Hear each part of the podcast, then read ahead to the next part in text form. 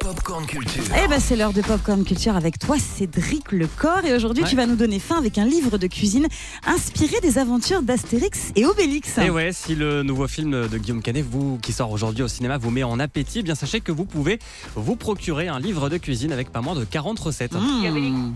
Tu viens manger le sanglier avec moi Encore deux menhirs à livrer et puis j'arrive. Bah oui, parce que vous savez euh, quel est le plat préféré Le d'Astérix Les Obélix. sangliers, Voilà. Et évidemment. dans le livre euh, Les banquets d'Astérix, il y a évidemment une recette dédiée. Écoutez son auteur euh, Thibaut Villanova, alias euh, Agastrono, pardon, Astrono Geek, je me trompe, par un cuisinier, euh, Ah, rien à voir.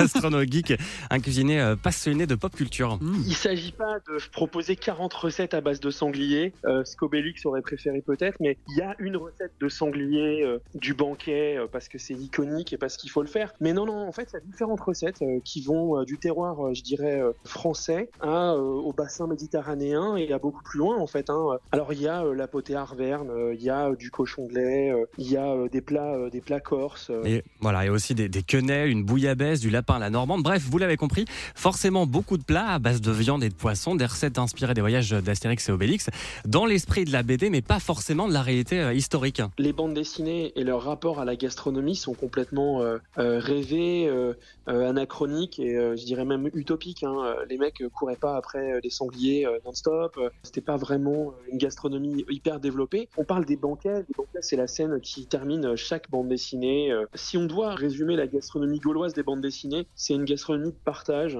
Alors voilà, je sais pas si ça vous a donné un petit peu faim. Un peu. Euh, ouais. Le petit cochon euh, de lait à, 16h42, à ouais. 16h42. Bon, comme c'est plutôt l'heure du goûter, je vous propose de terminer sur une note sucrée. S'il te Oui, plaît. merci. Je lui ai demandé justement s'il avait un petit dessert à nous, à nous proposer. Sympa. Le crème à canne du Loc and Lol, c'est de la bonne crème avec euh, des fruits, un granola maison, très Ah, voilà. facile à faire. Et c'est euh, quand on parle pas de sanglier, peut-être le truc qui me plaît le plus dans le bouquin. Voilà, si vous voulez tester la Mm. nouvelle recette à la mode gauloise, J'ai vous pouvez euh, donc aller piocher dans le bouquin Les banquets d'Astérix. C'est aux éditions Hachette Heroes. Merci Cédric euh, Obélix, Mm. il a le même point commun avec moi. Enfin, il y a un truc, c'est que nous on peut manger ce qu'on veut, on grossit pas. Et ça, c'est Ah, c'est c'est fou, vrai, quoi. ça, c'est dingue. Retrouvez toute l'actu gaming, ciné et musique avec Cédric Lecor de 16h à 20h sur Europe 2.